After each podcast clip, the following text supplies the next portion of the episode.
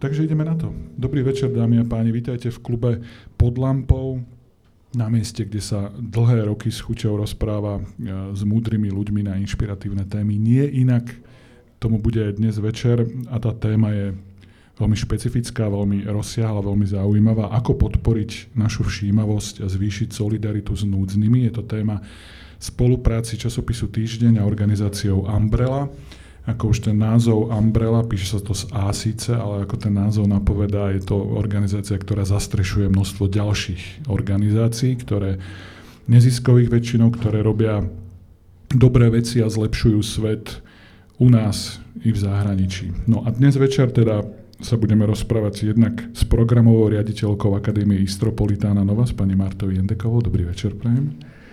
Máte mikrofón všetci potom, aby ste vedeli aby vás počuli ľudia, ktorí sú online. Taktiež s pani Veronikou Fishbone Vočkovou, ktorá je riaditeľka nadácie Milana Šimečku. Dobrý večer, prajem. Dobrý večer. A s pánom Jurajom Hybšom, expertom na vzdelávanie a zakladateľom Komenského inštitútu, ktorý cestoval až z Bájinej Zaježovej, čiže veľká vďaka aj za to. Dobrý večer. Dobrý večer. A vy sa samozrejme, ak chcete, ak nás sledujete online, môžete zapojiť cez hashtag Umbrella kampaň alebo cez Facebookovú udalosť, tam to taktiež nájdete a cez Slido nám môžete dávať otázky, mám to tu a určite zaznejú aj niektoré otázky od vás, milí online diváci. Dámy a pán, na úvod taká zahrievacia otázka a naozaj som ju mal, Veronika, nachystanú tú otázku, to aby ste vedeli, že, že som ju nezaradil až po tej našej diskusii, tesne pred touto diskusiou. Ako by ste zadefinovali a charakterizovali núdznych? Kto je to núdzny človek v súčasnosti? Máte to v poznámkach? Nemáte určite. Ja núdznych nemám v poznámkach. Väčšinou nie sú nie sú to ľudia, s ktorými my pracujeme v našich vzdelávacích programoch, ale keby som si to preniesla, eh, my, čo sa zapodievame vzdelávaním dospelých a teda ľudí, ktorí už vyšli zo školského vzdelávania, tak sú to tí, ktorí nemajú dostatočné eh, zručnosti, dostatočnú gramotnosť na to, aby sa mohli aktívne zapájať do spoločenského života. V mnohých prípadoch dnes sú to digitálne zručnosti a mnohokrát teda v takomto nejakom kontexte by sme my hovorili asi o nízko vzdelaných ľuďoch, ktorým treba poskytnúť napríklad druhú šancu a druhošancové vzdelávanie, aby potom mohli tak nejak vziať do svojich rúk ďalšie svoje vzdelávanie a zapojiť sa tak, ako môžu proste, aby svoj potenciál rozvinuli buď v zamestnaní, alebo teda v bežnom nejakom občianskom živote. Čiže z tohto hľadiska je núdzny pre mňa možno takýto človek. To takto sa preskakuje, hej. Uh, ja neviem, aká je, aká je definícia a, a ako to nazývať. Ja to poviem možno, že cez taký, že konkrétny príklad, ktorý sa týka práve, práve školstva. No, tuto vlastne, myslím, že to bolo minulý týždeň, alebo dva týždne dozadu, bol zverejnený ten slávny rebríček škôl uh, Ineko, uh, kde sa ukázalo, ktoré školy sú ako dobré. A v tej prvej top desiatke sa väčšinou točia stále tie isté školy, mnohé, mnohé poznám a ja im držím palce, je to super. Uh, že sa tak dobre umiestňujú. A, ale ten rebríček práve hovorí o jednej úplne zásadnej veci a to je to, že aké neferové podmienky sú nastavené. A, a tieto rebríčky sú hitparáda presne toho, ako to nerobiť. A poviem to úplne na príklade, keď ľudia, ktorí sa v tom školstve úplne orientujú, že ako to funguje. Ak vy máte v Bratislave súkromnú školu, kde sa vyberá uh, 200 eur školné, čo je legálne a je to je to proste v, v poriadku. Zároveň tam robíte uh, príjmacie pohovory už do prvej triedy základnej školy, zároveň sa rozprávate aj s rodičmi, tak dostávate de facto veľmi špecifickú uh, vzorku žiakov. To je nejaká úplne iná štartovacia pozícia. Ja sa včera vrátil z Dobšinej, kde tá štartovacia pozícia je niekde ale úplne, úplne inde a tie deti za to reálne nemôžu. Uh, oni vyrastú naozaj tzv. generačnej chudobe A keď si pozriete tie školy, oni sú vždy na tom chvoste. A problém je, že oni všetci štartujú ale z úplne iných pozícií. Niektoré deti štartujú proste, že majú adidasky, perfektné vybavenie, super akože podporu a potom sú deti, ktoré idú štartovať bose.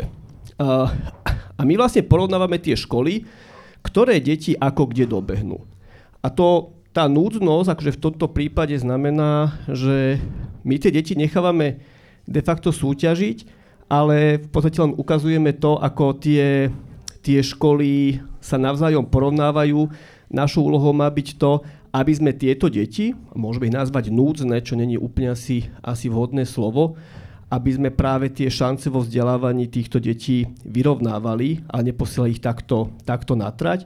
A čo je dôležité povedať, ono je to veľmi neférové voči pani učiteľkám a učiteľom, ktorí v takýchto podmienkach musia vzdelávať, pretože oni môžu vynakladať obrovské množstvo energie a keď sú pozrú na ten rebríček, tak oni sú na tom mieste 596 a, a pritom môžu robiť skvelú robotu. Dokonca tie deti môžu mať dosť výrazný posun, ale nikdy nebudú tí olimpio, olimpijskí výťazí, len vďaka tomu, v akých podmienkach tie deti reálne musia žiť. Tak napríklad toto sú tí možno núdzni, ale to sú x ďalších skupín, o ktorých sa môžeme rozprávať. A z rebríčka ako takého, ktorý ste spomínali, z neho potom niečo vyplýva, že tie školy majú nejaké štátne úľavy, dotácie, alebo čo presne z toho vyplýva? To, to našťastie nie, to by bolo už úplne zlé, ale vyplýva z toho úplne jedna vec a to je opäť problém tejto krajiny. Školy, ktoré boli prvé a boli s nimi rozhovory, tak eh, rodičia vlastne tie školy volajú, už tam chcú dať svoje deti.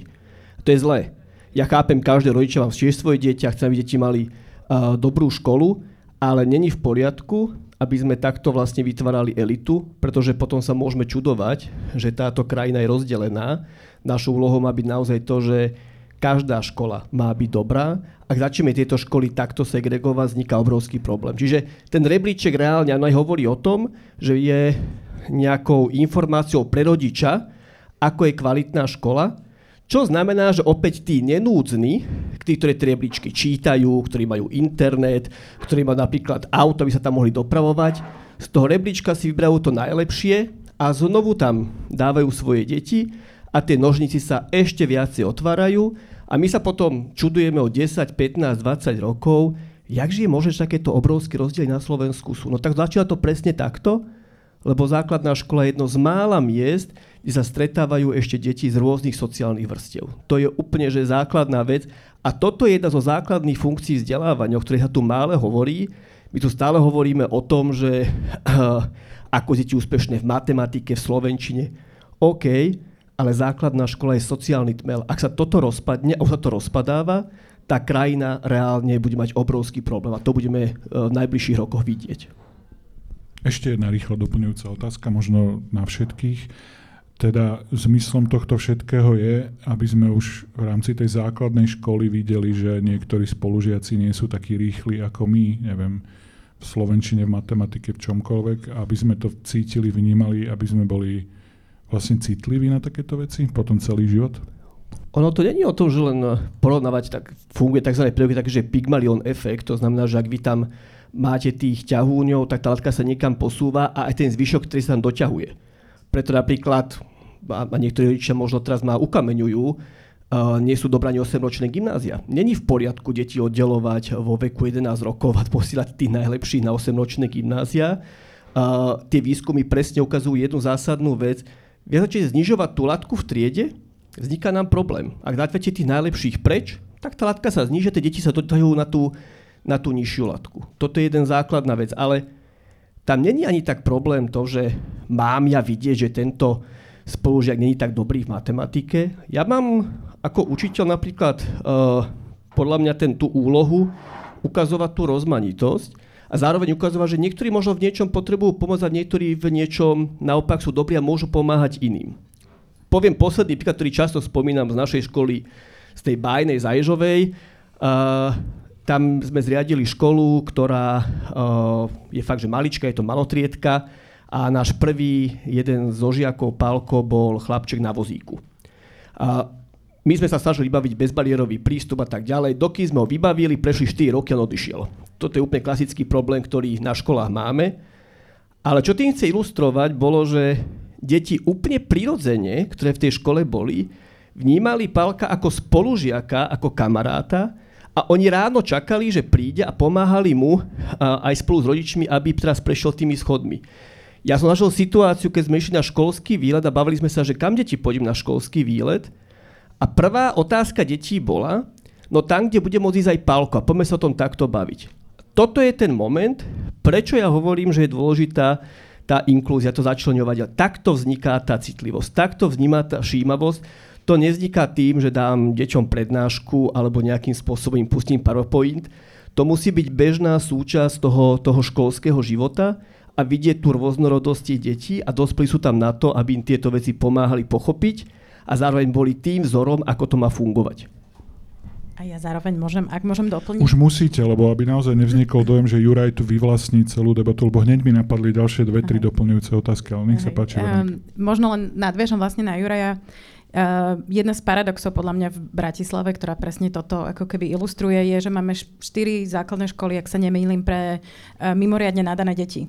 Čisto z štatistického hľadiska proste toto nedáva zmysel. To znamená, že naozaj aj v týchto proste prípadoch my vyťahujeme deti, ktoré pri všetkej úcte asi nespadajú úplne do toho, do, tej, do, toho, do toho kritéria, že sú mimoriadne nadané. Jednoducho mali rodičov, ktorí boli schopní zaplatiť e, prípravu na príjmačky na základnú školu. E, tie deti proste rok pripravovali a, a na základe toho sa tam ako keby dostávali. Ale presne to je to, že vyťahujeme nejakým spôsobom deti z toho prostredia, ktoré by vedelo potiahnuť tých ostatných. Ale ja sa možno vrátim ešte k tej núdznosti, trochu.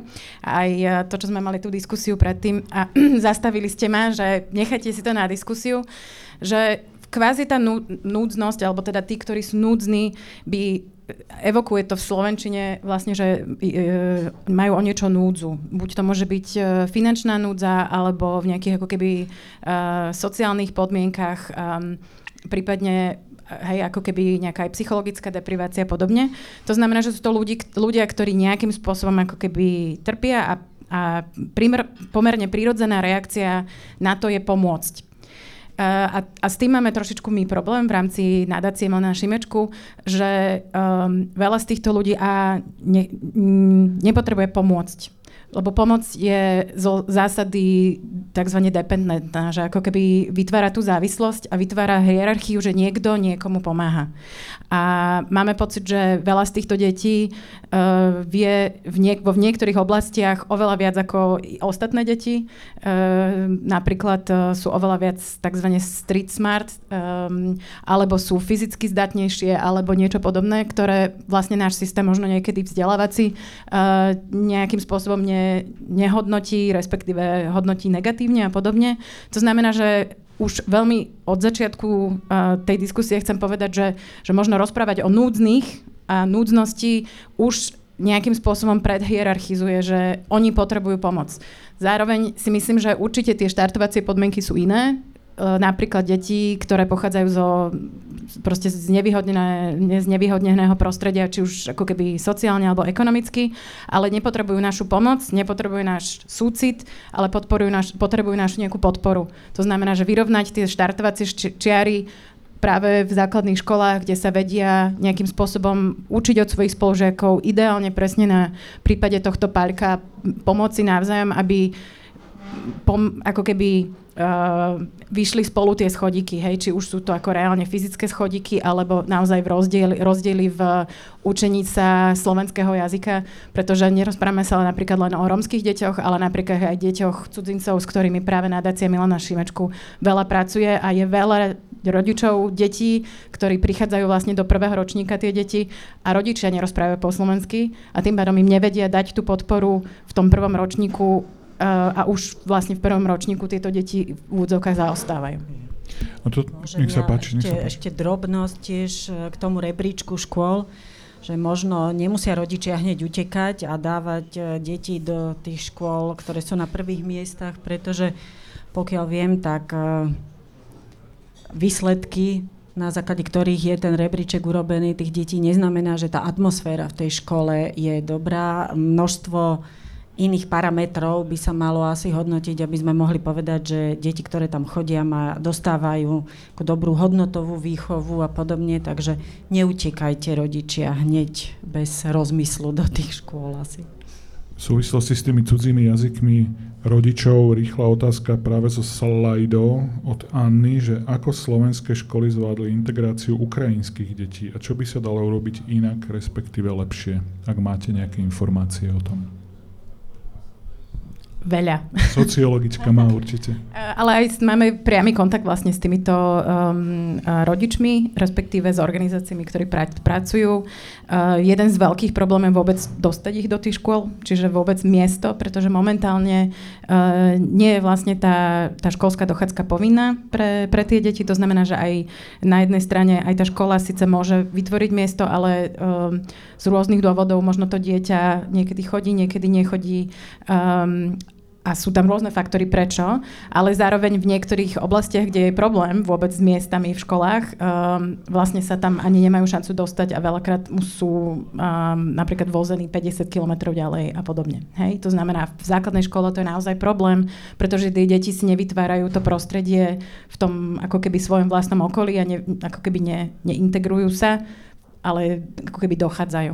Čiže prvé je, že vôbec sa tam nemusia dostať, druhé je e, častokrát tá jazyková ako keby vybavenosť. Áno, ministerstvo školstva zaviedlo um, program, ktorý, v rámci ktorého už teda fungovalo vzdelávanie uh, slovenčiny ako cudzieho, cudzieho jazyka. Uh, ale opäť na to nie sú vytvorené uh, dobré, dobré materiály, ako vlastne vyučovať cudzincov um, po slovensky, ktoré by boli jednoducho prispôsobené aj na teda základnú školu a, a podobne. Uh, a až po to, že niektoré školy jednoducho veľmi rýchlo a veľmi proaktívne začali vytvárať to prostredie, ktoré je inkluzívne pre vlastne deti, ktoré prichádzajú z, napríklad z Ukrajiny mali nálepky, že tu je toaleta a aj ako keby aj v Ukrajinčine a podobne, ale veľa vlastne nevedelo, čo majú robiť. Áno, ministerstvo dalo nejakým spôsobom ako keby nejaké návrhy, že čo sa dá a tuto máte metodické príručky a podobne, ale um, vždycky to závisí od tých učiteľov a aj od tých riaditeľov, že či naskočia a či to nezostane naozaj tak, ako ukázala vlastne štúdia Eh, CVEKu, čo je Centrum na výskum etnicity a kultúry. Pred asi dvoma, troma rokmi vyšlo vlastne štúdia, že častokrát tie deti migrantov, ktoré nevedia po slovensky, sú jednoducho ako keby odkázané na um, buď toho individuálneho učiteľa, ktorý je buď proaktívny alebo nie, ale častokrát vlastne zostávajú v zadných hlaviciach, že však dieťa sa akože sa nejako naučí a sa nejako chytí.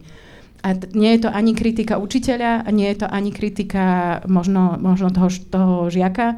Jednoducho je to o systémovom nastavení, akým spôsobom my vieme vlastne migra- ľudí s migračným pozadím integrovať do školského systému tak, aby to bolo prospešné proste pre všetkých. E, jak môže tu ukrajinský deťom, to je ináč taký lakmusový papierík, ako sme citliví, a ako, ako spoločnosť.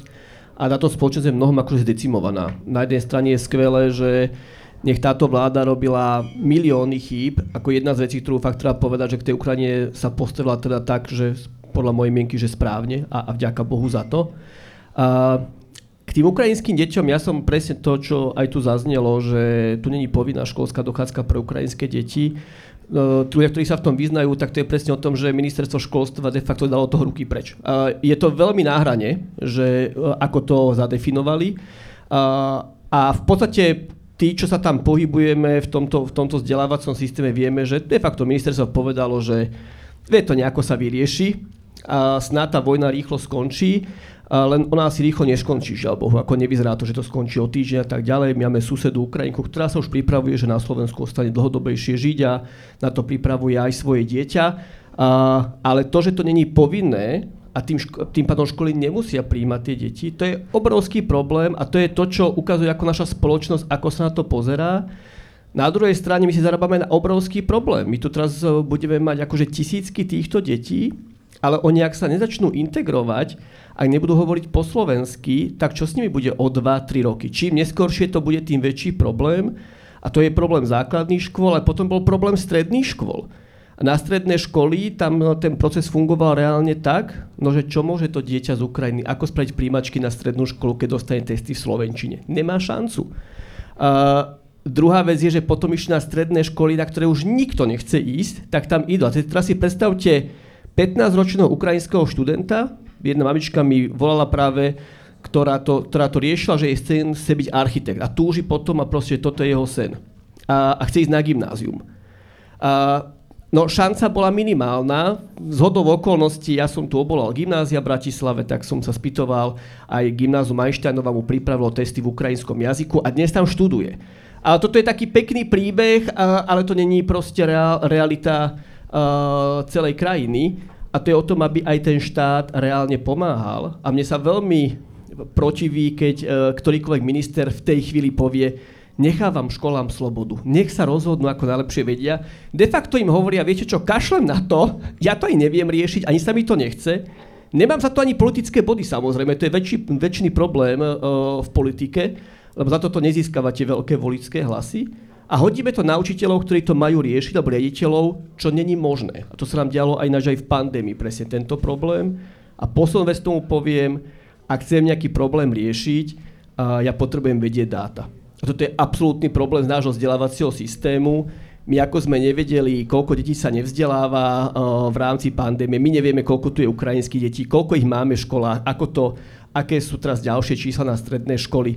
Bez toho to nespravíte žiadne reálne opatrenie, preto to treba tiež peniaze a len triafame. A toto je obrovský problém, ktorý na ministerstve školstva je dlhodobý.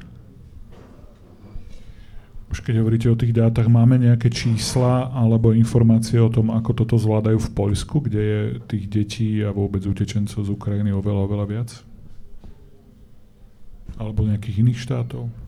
Ne, ja viem len, že v Čechách teda zaviedli povinnú školskú dochádzku pre uh, deti z Ukrajiny a um, akože tie čísla majú. to je ten najväčší problém, že my vlastne nevieme porovnať, že či sme na tom lepšie alebo horšie, pretože niektoré krajiny tie čísla jednoducho majú a my ich akože máme nejaké, Um, ale my vlastne nevieme, my máme čísla detí, ktoré sú momentálne zaregistrované v jednotlivých školách, hej? Že ako toto máme, ale my nevieme, ko, aká je celková populácia tých detí na Slovensku. Uh, myslím teraz, ktoré pochádzajú z Ukrajiny. Čiže my vlastne vieme, koľko ich je, ale nevieme, aké je, hej, že my vieme, že tu máme 4 poháre teraz, vieme, ale vlastne nevieme, koľko pohárov je teoreticky v celom, proste, v celom tomto podniku, hej? Takže ako keby to je ten jeden z tých najväčších problémov a zároveň proste v tých Čechách urobili ten krok, že, um, že jednoducho povedali a bude povinná školská dochádzka, pretože a teda vysiela to nejaký signál um, aj tým školám, ale aj, aj, aj v podstate um, tým deťom, že záleží nám na vás, pretože vzdelanie je jedno zo základných ľudských práv. A to je presne o tom, že my tu budeme mať generáciu mladých ľudí, ktorí na Slovensku teda, hej, ako, je to veľmi smutné, ale, um, ale vlastne až tak skoro asi tá vojna úplne neskončí. A, a veľa z ľudí sa vlastne ani nemá kam vrátiť, nemajú tam tie domovy, takže naozaj si niektoré z tých ako keby uh, vzťahov uh, ponechajú a, a zostanú tu. A, a my tu budeme vlastne ako keby mladých ľudí, ktorí, ktorým sme pár rokov vlastne ako keby umožnili existovať v nejakom limbe, kde sa síce možno čiastočne vzdelávali online, ale povedzme si všetci úprimne, ako sme teda, hej, čo to bolo, keď sme si počas pandémie od, odkrutili nejaký ten čas na online vyučovaní a aká kvalita toho vyučovania proste bola. No dúfajme, že tá vojna sa skončí rýchlo už v tomto roku. Ale späť ešte naj, rýchlo jedna otázka v súvislosti s tými školami mi napadla s tou integráciou a inklúziou a tak. Aký máte argument, ak by sa objavili nejakí, nazvem to, že darvinovskí rodičia, ktorí povedia, že nespomalujte mi moje dieťa, ja chcem, aby moje šikovné dieťa bolo také rýchle, aké je a nechcem, aby sa zaoberalo nejakými spolužiakmi, ktorí nie sú až takí rýchli ako moje dieťa. Chcem, aby moje dieťa bolo medzi rovnako rýchlymi deťmi. Intelektuálne rýchlymi. Ja nemyslím si, že proste A, veľakrát tie deti, um, keď ich ako keby necháte, tak oni to urobia za vás, aj ty, tak či tak. Akože deti v tomto, podľa mňa my sme oveľa viac obmedzení ako tie naše deti, uh, že uh, keď vytvoríte prostredie, ktoré umožní ako keby rozvoj aj toho mladého človeka, ktoré má nejaké to nadanie v tej triede, tak aj on alebo ona vie sám svojou vlastnou motiváciou ako keby rásť a, a napredovať, hej. Ale zároveň keď vy, vyčleníme a budeme sa sústrediť na individuálny rozvoj, len individuálny rozvoj toho, toho mladého človeka, vlastne sa zlyhávame podľa mňa ako, ako krajina vo vzdelávaní uh, k nejakej ako keby E, k nejakému sociálnemu cíteniu. A jednoducho budeme e, spoločnosť plná e, individualistických ľudí, ktorí, ktorí myslia v podstate len na seba. A, ten, a ja musím povedať, že ja teda určite razím teóriu, že krajina, ktorá myslí na to, ako sa majú všetci dookola, uh, prosperuje oveľa lepšie ako tá, ktorá myslí len na to, že ako sa ja mám ako jednotlivec. Pretože um, je, to o tom, je to o tom kontexte, v ktorom, v ktorom žijete. A keď jednoducho tie deti naozaj aj im budete dávať ten pocit, že ide mi len o to, aby si ty individuálne napredoval, tak aj to dieťa samozrejme nejakým spôsobom to, toto bude vnímať ako, ako to najpodstatnejšie. A, a podľa mňa tým pádom ako systém školský jednoducho zlyháme. Ja doplním, výborná otázka, pretože takto čas rodičov rozmýšľa. Ako s týmto sa normálne bežne stretávame, že rodič povie, že tie deti brzdia moje dieťa.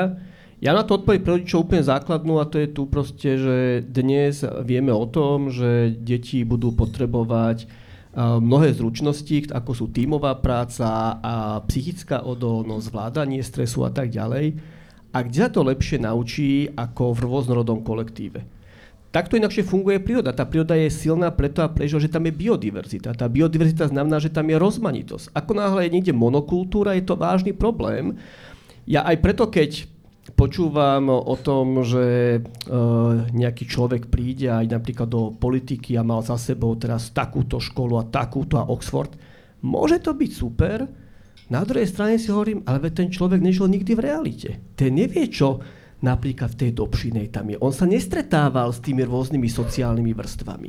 Je super stretávať sa s elitou, na druhej strane častokrát to môže byť veľmi zúžený pohľad na to, ako to funguje a preto je dobré, ak fungujeme aj v tej rozmanitej škole, a za druhé, rodičovi by som kľudne, ako keby som mal byť zriadovateľ a povedal by som, že prečo to je pre jeho dieťa dobré. Je to presne preto, že ho to pripravuje na reálnu budúcnosť, kde bude pracovať vo veľmi rôznorodnom prostredí. Dnes v podstate neexistujú nejaké aj vedné odbory, kde človek môže preradiť sám. Dnes je tak komplexná doba, že sa robí v tímoch. A tie týmy, ak sa to nenaučí človek na základnej škole, no tak keď sa to bude učiť už po 40 ja sám na sebe vidím, ako už mi ťažko niektoré veci idú a preto je lepšie to robiť na tej základnej škole. Ja len môžem k tomu tak rodičovsky dodať, že by som si priala, keby raz e, sme mali takú situáciu v školách, že budeme mať tie špec týmy, e, ktoré budú pomáhať aj tým, aj tým, ktoré budú schopné pomôcť učiteľom nájsť tie danosti v tých deťoch, a tie vytiahnuť, aby všetci mali pocit, že napredujú a tým pádom aj rodičia budú spokojní, obzvlášť keď nám to budú tí učitelia komunikovať, keď budú mať na to čas. A ja by som možno ešte doplnila, že, a možno vám beriem otázočku, ale že vlastne premostím na to, že toto po, ako keby podporu si navzájom v rámci tej triede, že OK, ty, ja som slabší v tomto, ty si možno silnejší v tomto, takáto ťahanie sa je vlastne enormne z, veľ, veľmi potrebná zručnosť do budúcnosti. A aj po tom, čo výskumy ako keby potvrdzujú, je, že ľudia vlastne, ktorí sa napríklad zapájajú do dobrovoľníctva neskôr, hej, uh, sa nejakým spôsobom ako keby zapájali do, do, do svojich aktivít už ako keby od nejakého mladšieho veku. To znamená, že v zásade uh, aj keď možno preniesieme tú, de, tú diskusiu na to, že um, potrebujeme spoločnosti mať ľudí, ktorí sa zaujímajú okolo priestor okolo seba, tak um, a nejakým spôsobom sa snažia angažovať, nejakým spôsobom, a to už fakt môže byť o tom, že potrebujeme lepšie kontajnery na separovanie zberu, až po naozaj to, že potrebujeme možno lepších politických reprezentantov v parlamente.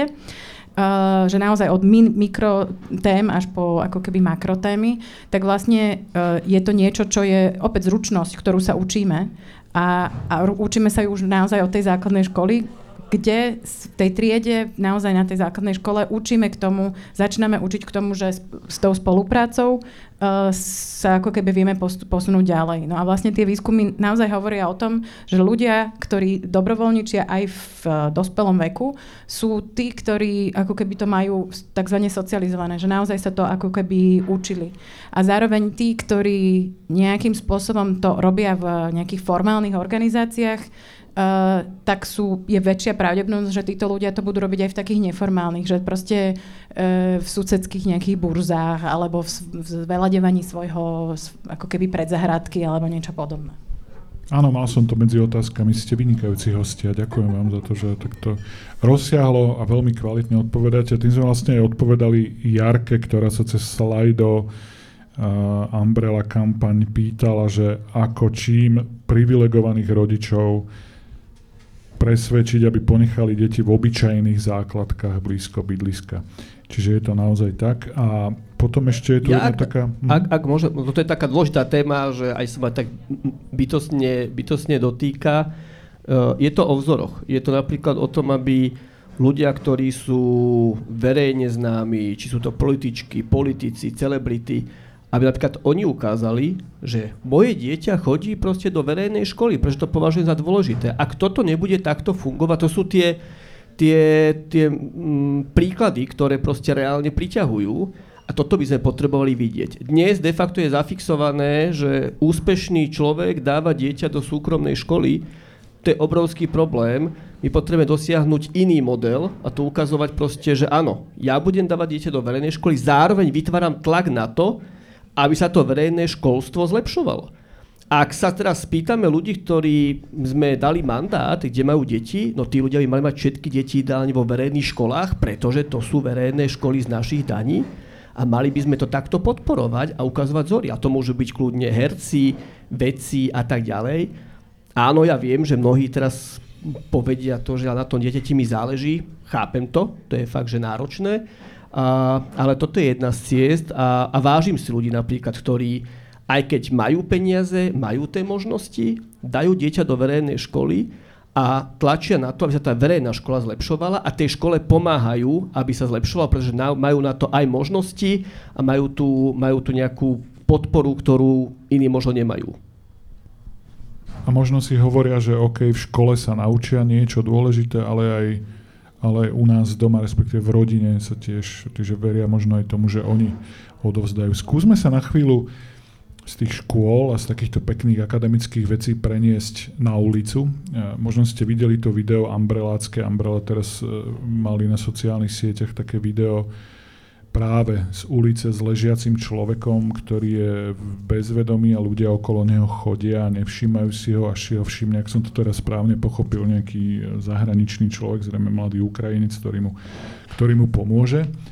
A mňa toto video zaujalo a hneď tak nejak inšpirovalo na, na viacero, viacero otázok, lebo naozaj za tých 18 rokov, čo žijem v Bratislave, tá situácia s takýmito ľuďmi ležiacimi na ulici nebola taká zlá, ako je dnes. Že ja som si to naozaj všímal celé leto, jeseň a na jar to bude zrejme rovnaké, že naozaj v centre, najcentrovitejšom starého mesta ležali ľudia v spacákoch, ako nejakí vojnoví utečenci.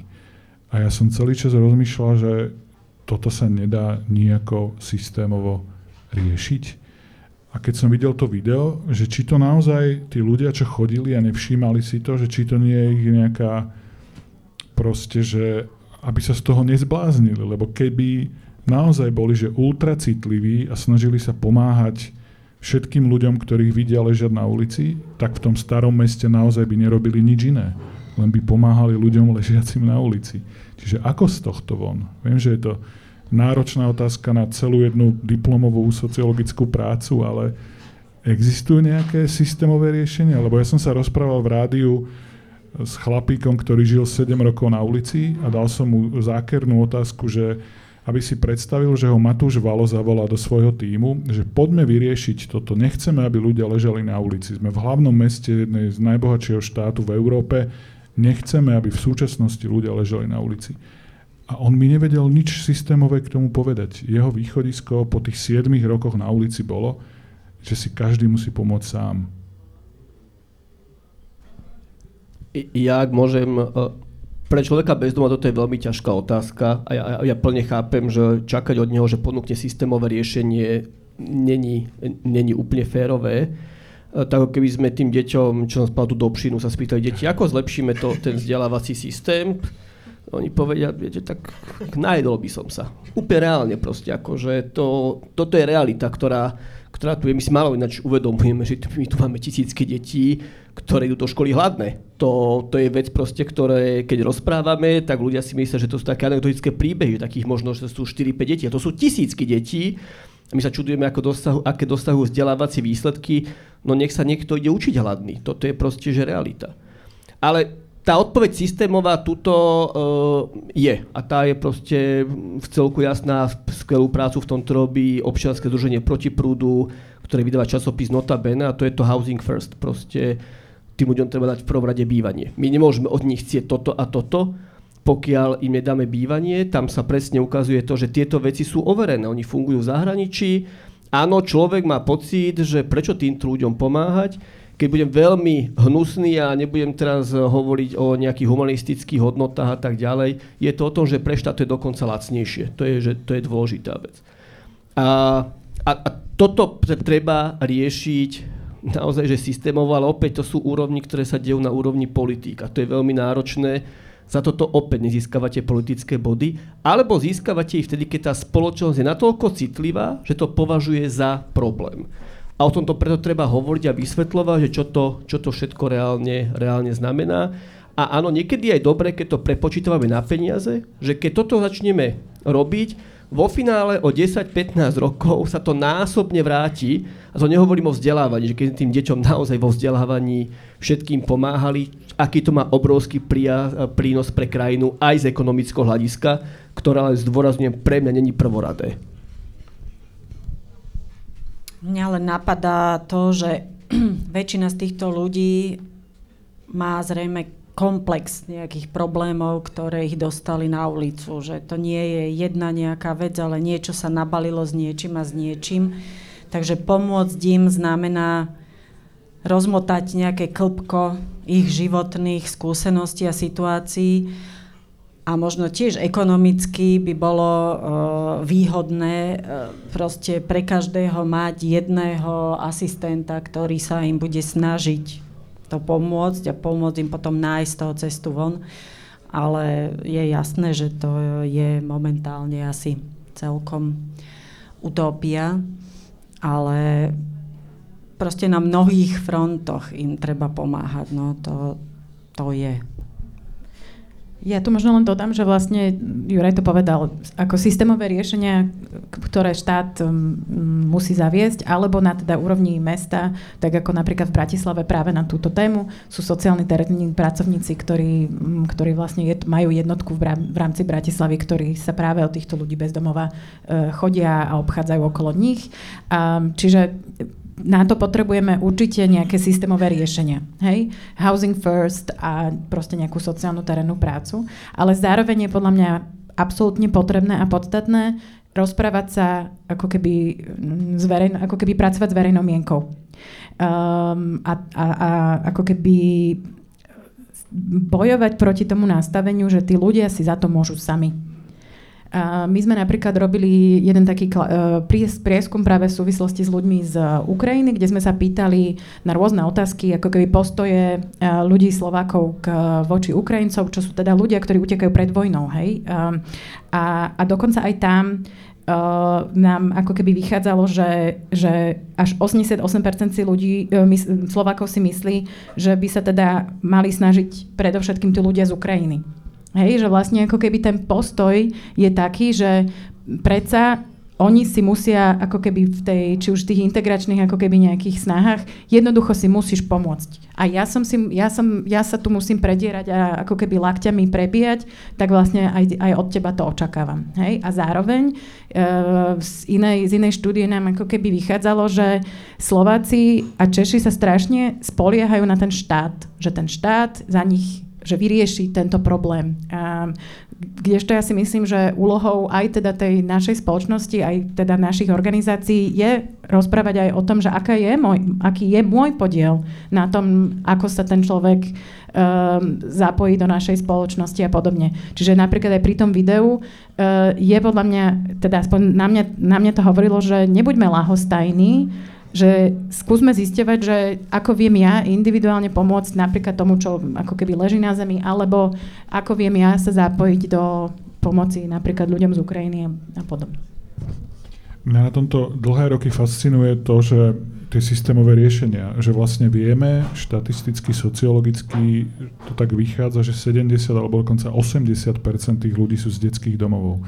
Jednoducho ľudia, ktorí nemajú nikoho, nemajú návyky a sú vlastne, že idú na slobodu s nejakým finančným smiešným týmto príspevkom a zrazu sú odkázaní vlastne sami na seba a tam je to naozaj, že buď alebo, keď sa dostanú do, do zlej spoločnosti, tak dopadnú veľmi zle, že sa tam nevytvárajú nejaké záchranné siete spolupráci s nejakými zamestnávateľmi, ktorí by okamžite vyriešili aj to ubytovanie, aj všetko, aby to bolo niečo za niečo, aby to nebolo, že ubytovanie, že len preto, lebo si núdzny. Lebo konec koncov, aj keď, ja neviem, napríklad keď uh, týrané matky s deťmi ujdú od otca z domácnosti, tak majú, myslím, možnosť na 6 mesiacov sa niekde ubytovať v nejakých bytoch, ale naozaj iba na 6 mesiacov a potom si to musia nejako vyriešiť. A keď ste spomínali to notabene, mne sa nezdá byť OK, že niekto o sebe povie, že 7 rokov stojí s časopisom na ulici. To mi príde akože hrôzostrašné. To je teraz budem možno trošku že taký, že, že ostrejší, ale že hovorí, hovorí sa, že nesúďme nikdy toho, v koho topánka sme nechodili. A ja som pred rokom predával notabene, pozvali ma do kampane, aby som teda to spropagoval, ja som prenajímal práve byt takto predajcom notabene, aby tam mohli bývať aj počas, počas covidu. A ja som si jeden deň teda išiel predávať to notabene, myslím, že to bolo v decembri. A ja by som každému odporúčil, že toto si vyskúšať. To je taký pocit stáť tam v tej zime a teraz vás obchádzajú ľudia. A vy sa tam fakt stojíte a predávate, že nežobrete, ale predávate. A teraz keď vidíte, ako to ide, to je nesmierne ťažký proces.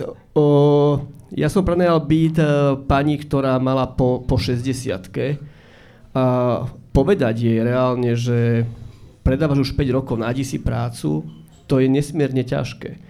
Housing first inakšie je práve o tom, že nekladiem ľuďom podmienky. Že to, to kladenie podmienok je, vyzerá to, nazvime to tak, my dobre zabezpečení, ktoré tu sedíme na pódiu a pijeme kapučíno, on tak možno, že vyzerá. Ale vo finále ten človek uh, žije v takých podmienkach, že to si nevie predstaviť. To ako keď povieme práve tým deťom v osadách, vieš čo, vypracuj sa. Veď tie príbehy sú. Ja nemám rád tie príbehy, kde ukážeme, jedno rómske dievčatko, ktoré dokázalo toto. To sú milióny náhod, ktoré to môžu spôsobiť. Vo finále my nemôžeme od tých deťov chcieť, že ty sa z toho vypracuj. Generačná chudoba je niečo, že obrovsky náročné, v ktorých tie deti žijú a chcieť od nich, aby si poradilo samé, je v podstate nad ich síly.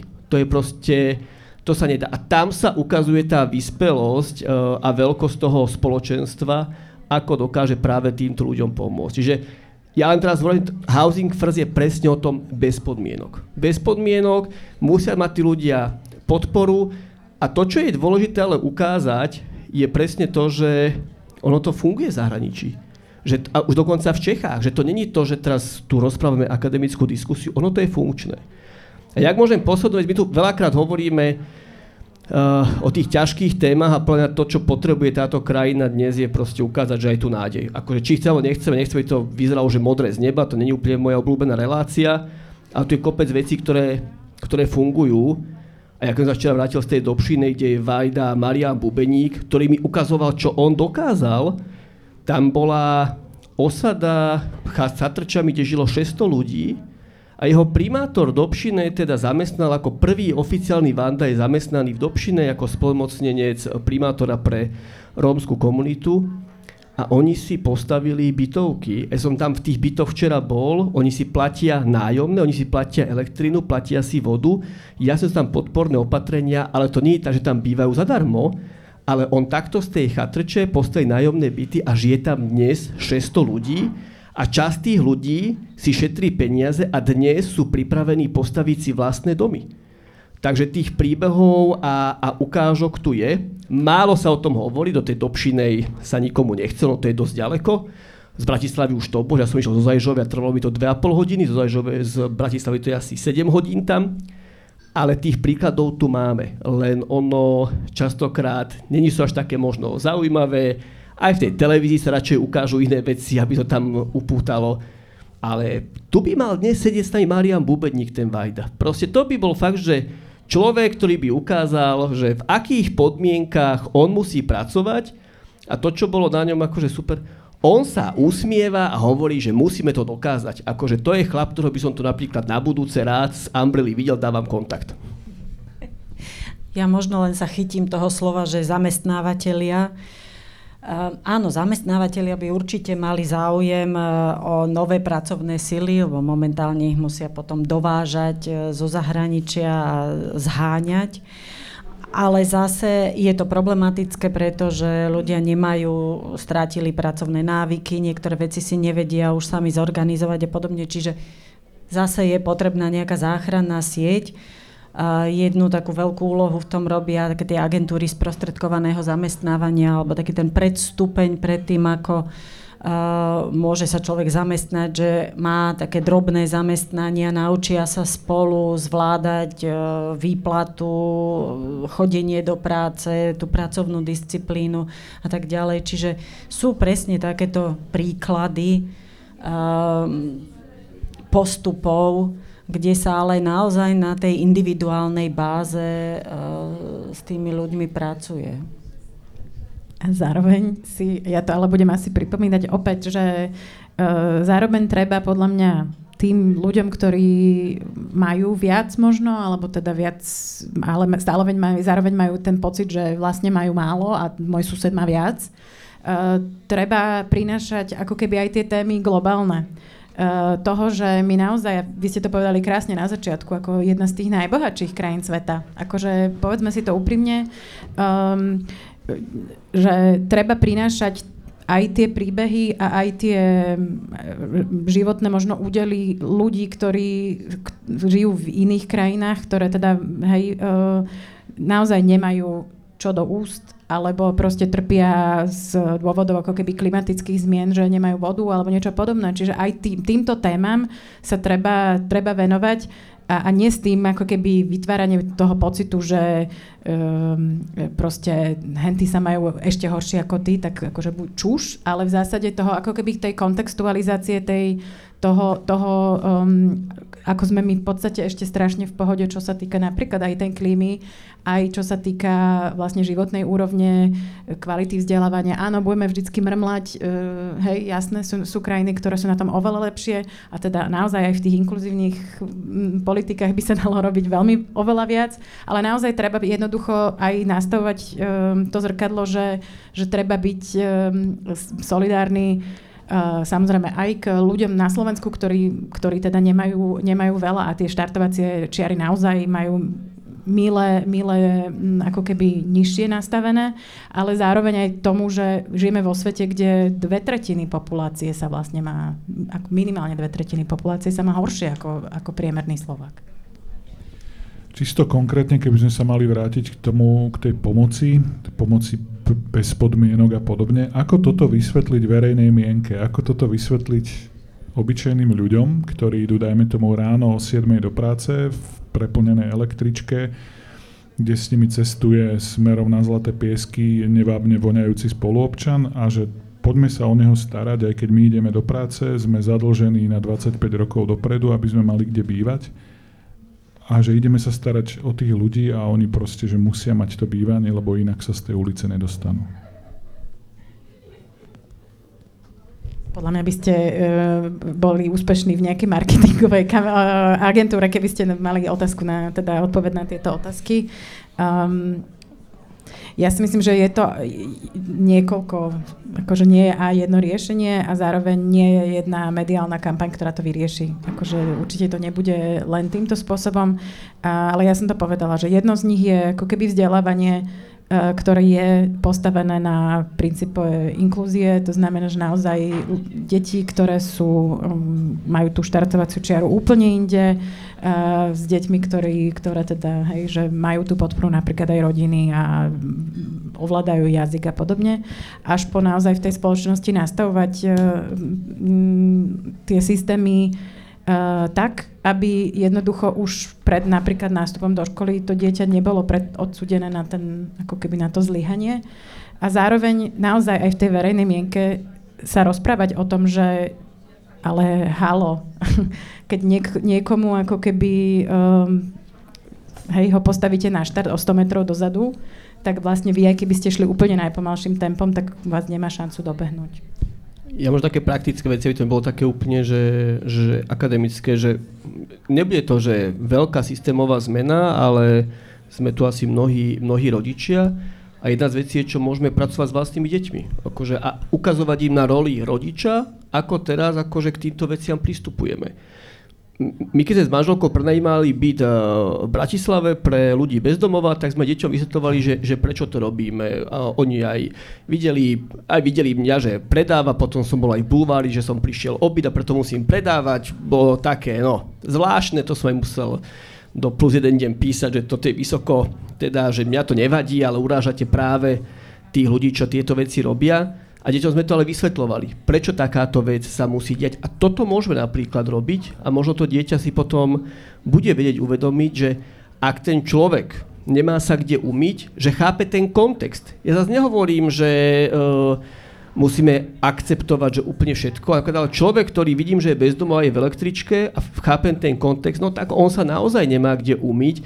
A dôvody, prečo sa mu to stalo, ja neviem. Ako môže byť ich tisíce, ale to nejakou prioritou malo byť takým ľuďom pomôcť, lebo nikto z nás nevie, keď sa to aj nám reálne môže stať. A ja ešte jednu vec poviem z dnešného dňa, čo sa mi, čo sa mi stala. Ja keď idem niekedy autom, dnes som musel, lebo nestíham manažovať záježbu v Bratislave, tak sa teraz musím otočiť, tak dávam ponuku na Blablakár, aby ľudia mohli chodiť a uh, dnes som bral, uh, mi nastúpil taký Róm, fakt, že statný Róm do auta, z Krupiny. Veľmi zlatý, sme sa rozprávali a mi, ho, a mi hovoria, a títo ľudia vám to častokrát potvrdia, že ako jeho unavuje dokazovať, že je slušný. Lebo keby ste nastúpili vy, tak tam sadnete si a tom to sa asi nebavíme. Prvá vec, keď vám sadne Róm do auta, tak sa vám snaží dokázať, že je v pohode, že nič sa vám nestane. A to je hrozné s takýmto pocitom, keď od malička vyrastáte, že vy musíte dokazovať, že ste v pohode. Toto je to, čo tá spoločnosť reálne nemá, nemá zvládnuté. Toto naozaj dlhé roky ešte stále živia uh, niektoré médiá. Toto naozaj živia mnohí, mnohí politici, pretože šíriť nenávisť je nesmierne ľahké a áno, obľúbené sociálne siete toto, tieto algoritmy to podporujú. O to dôležitejšie je, aby sme sa takto minimálne o tom rozprávali a ja hovorím, že tí rodičovia veľa môžeme to robiť ako rodičia. Možno sa nemusíme spoliehať teraz len na výchovu cez, cez mediálnu kampaň. A podľa mňa jedna z vecí je naozaj, že to školské prostredie je jedna z kľúčových vecí. Ide to citlivovanie, všímavosť, sa dá naozaj že krásne, krásne pestovať.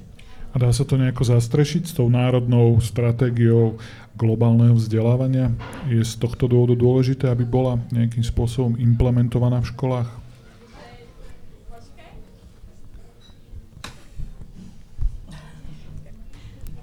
Ja som pri, keď sme sa rozprávali o stratégii a diskutovali, ako má byť postavená, čo v nej, a hovorili sme aj s norským expertom, ktorý pomáhal tú stratégiu nastavovať a on nám hovoril, že vlastne oni stratégiu pre globálne vzdelávanie nemajú, lebo ju v zásade nepotrebujú, lebo všetky tie princípy, ktoré sme my do tej našej stratégie vkladali, že to sú základné princípy vzdelávania školského systému a celoživotného vzdelávania, takže to nevidí ako potrebné mať separátnu stratégiu.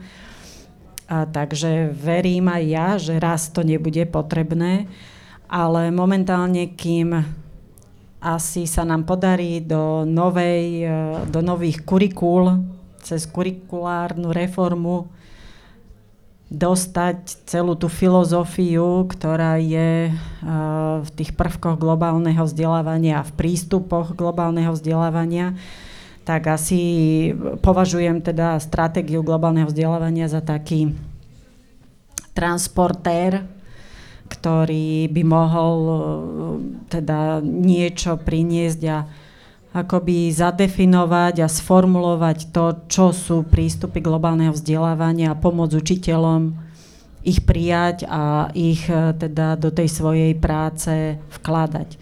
Oni mnohí to robia, lebo naozaj sú to prírodzené veci, e, témy, ktoré sú v súčasnosti veľmi aktuálne, tie sú súčasťou toho, čo voláme globálne vzdelávanie a to, že nemáme učiť frontálne, ale zapájať deti, je myslím tiež už e, zásadný didaktický postoj, takže e,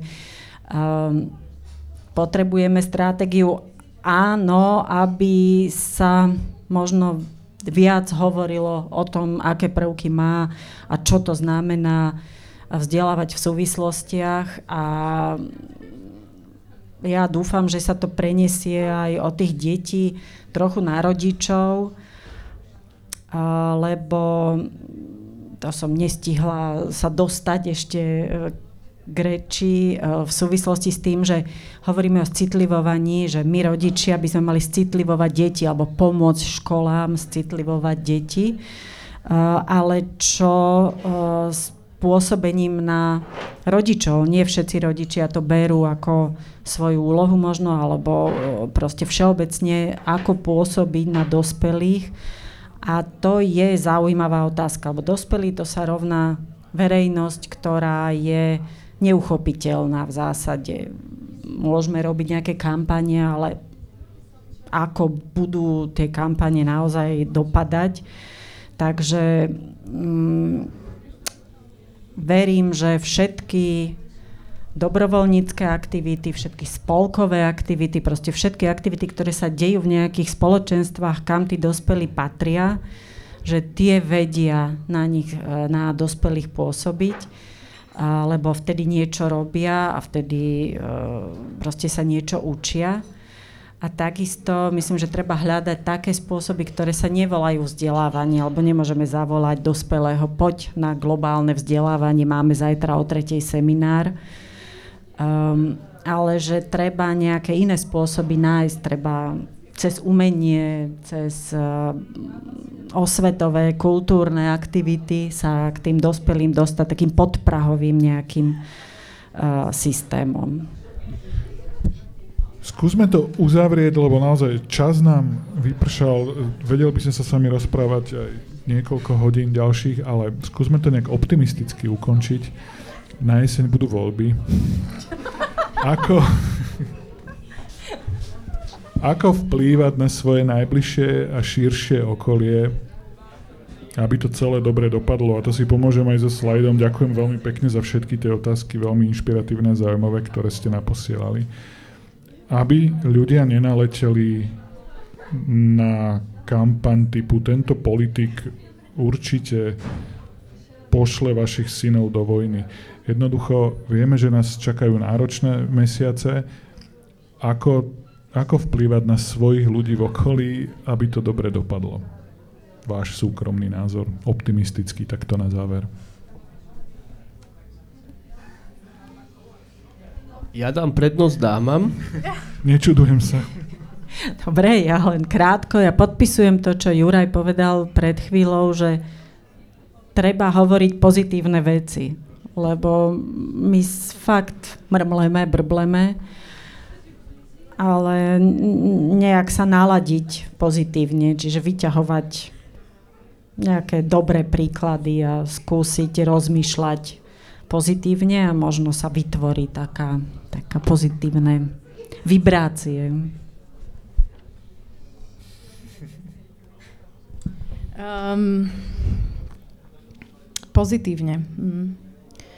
Um, ja si osobne myslím, že je to, ako ste už obidva ste to povedali, že je to o tom individuálnom prístupe, že uh, treba proste na, ako, ja sa obávam, že uh, ja nedám nejakú metódu na to, pretože naozaj je to o kritickom myslení, ktoré tu veľakrát proste zlyháva.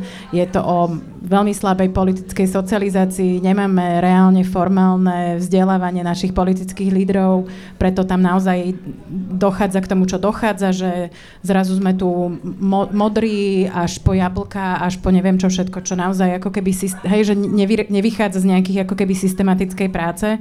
To znamená, že aj tá ponuka je je pomerne tristná pre um, nejakým spôsobom človeka, ktorý rozmýšľa aj sa snaží rozmýšľať pozitívne. Ale uh, naozaj si myslím, že je to o tom, ako keby tej individuálnej práce, práci, nie politikov, ale vlastne ľudí, ktorí, ktorí na Slovensku záleží.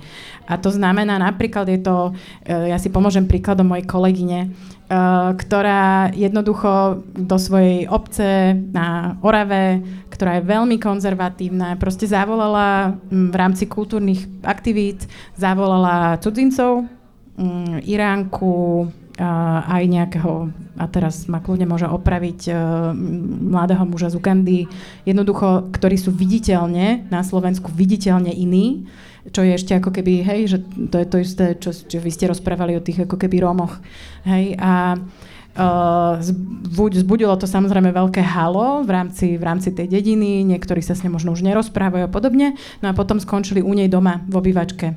A teda tatino došiel domov a bola taká vcela, že uh, že teda čo bude a, a vlastne tatino jej vynadal, že teda neponúkla správne. Hej? A začali sa ako keby rozprávať a tak ďalej a tak ďalej a potom ako keby nastal nejaký debrief a v ktorom sa ako keby rozprávali o tom, že, a že však vlastne ako, že oni nie sú úplne iní. Oni nie sú úplne zvláštni a divní a, a tak ďalej. A že je to vlastne naozaj o tom, ako keby prinášať aj tú inakosť, ale teraz naozaj buď takú, že hej, že menej tí, tí núdzny, ako sme ich tu nazvali, ukazovať, že sú to vlastne ľudia z úplne normálnych uh, z mesa a kosti, uh, ktorí žijú medzi nami a snažia sa tu akurát nájsť svoj nejaký, nejakým spôsobom nájsť domov. A jedine týmto spôsobom podľa mňa vieme takouto priamou skúsenosťou, priamým zážitkom cez, dajme tomu, kultúrne aktivity alebo takéto, ja to nazvem komunitné aktivity, jednoducho približovať to, že že hej, nebojme sa tu nejakých takých akože utečencov alebo hej, ľuďom, ktorí nám tu zoberú prácu zo Srbska alebo niečo podobné, ale, alebo že teda nás hej, pošlu niekam na Ukrajinu bojovať. Jednoducho ako keby takými tými reálnymi, živými interakciami a, a stretnutiami uh, v, sa približovať jednak k druhému, aby, aby sme prestali veriť proste blúdom, ktoré sú na sociálnych sieťach veľmi lajkovateľné a klikateľné, ale vlastne sú to, sú to nepravdy. O, ináč, výborná záverečná otázka sa mi páčila, ako každý sa nechcel odpovedať, že čo pozitívne môže byť na septembrových voľbách. Uh, bude to ťažké ja som si teda našťastie dokázal teda uhrať čas a rozmýšľať nad tým, že, že, že čo povedať a tým sa ospravedlňujem dámam, že som sa takto nechal nakoniec. A ja mám možno také, že úplne základné odporúčania, aj tým, že som chvíľku v politike, v politike bol. Uh, my sme častokrát zvyknutí, že keď nám niekto povie, že ide do politiky, tak vlastne naša prvá reakcia je, že ho odhovárame. Že Ježiškové, to bude zlé. Ja som tam bol, je to dobré a, ale o tom to není, že tam máme ísť do wellnessu. To treba ísť do hotela Permon, ale proste do, na, keď idem do politiky, je to niečo úplne iné. Ak vám niekto povie a vy tomu človeka mu dôverujete, má niečo za sebou, no naša prvá reakcia v tejto spoločnosti nemá byť, že nechod tam, ale podporiť ho. A toto je teda, uh, toto je teda možno moja prozba, že ak niekto sa rozhoduje teda, že či do tej politiky pôjde, no tak podporte ho pred, a táto bublina hlavne, čo tu je alebo sleduje nás, pretože ak vy začnete tým ľuďom hovoriť, že nie, no tak tam pôjdu presne tí, čo s tým žiadny problém nemajú a potom vidíme, ako to dopadne. Takže toto je jedna vec. Druhá vec je, a prihovárame sa asi opäť našej, našej bubline, najhoršia vec, čo je proste rezignovať. A to, čo môžeme naozaj spraviť, je podporiť ľudí, aby išli, išli voliť. A predpokladám, že nebudú voliť tých, ktorí tú krajinu budú ničiť, či už zvolia tých alebo tých, podporme, aby ľudia do tých volieb išli. Nehovorme ľuďom, že to nemá zmysel, Pretože tí ľudia, ktorí budú voliť rôznych fašistov a extrémistov, tí sa v tú sobotu postavia a pôjdu. To sa nemusíme báť. A toto je tam tá, uh, tá ďalšia dôležitá vec. No a potom je dôležité, aby sme do, tých, do toho septembra nejako vydržali a vyžadovali od politikov, aby nám okrem toho, že budú hovoriť, že oni sú tá záchrana, tá nádej, naozaj vyžadovali aj to, že ako si to predstavujú, ako to má byť. Ja viem, že to úplne nefunguje, ale ne, na to nemôžno rezignovať, že teraz sa na to vykašleme. Ja dlhodobo sledujem fínsku premiérku a toto hovorím, že ona keď niekde ide a keď si všimnete, ako ona komunikuje, ona je, ona je predsednička strany a teraz premiérka, ona povie prvú vec proste vzdelávanie. Ak táto krajina naša má niekam e, patriť, má byť úspešná, my potrebujeme kvalitné vzdelávanie a to, a to znamená, že to je premiérska téma. My sme vzdelávanie na Slovensku nemali nikdy ako premiérskú tému, lebo to de facto nikoho nezaujímalo a zároveň tomu nikto nerozumie. Tu nebol premiér, ktorý by skutočne rozumel vzdelávaniu, vede a inováciám, aby sa to naozaj dostalo tam aj kde, aj kde má byť. A ja budem napríklad voliť naozaj stranu, kde predseda alebo predsedníčka bude tomu rozumieť a bude mať vzdelávanie ako tú kľúčovú tému. Minulý týždeň na diskusii povedal, že tým pádom nemám koho voliť, ale ja verím, že aj keď nahlas takto o tom hovorím a dovolím 8 mesiacov, tak sa v tých centrálach strán povedia, že možno tá naša cieľová skupina voliči na toto presne budú počúvať. To bol naozaj veľmi pekný optimistický záver. Obrovská vďaka, ďakujeme. Toto bol večer s Umbrelou a s Týždňom a s pani Martou Jendekou a s pani Veronikou Fishbone Vlčkou a s pánom Jurajom Hybšom. Ešte raz obrovská vďaka za inšpiratívne odpovede. Majte sa pekne. Ďakujeme, Ďakujeme. pekný večer. Ďakujeme. Dovidenia.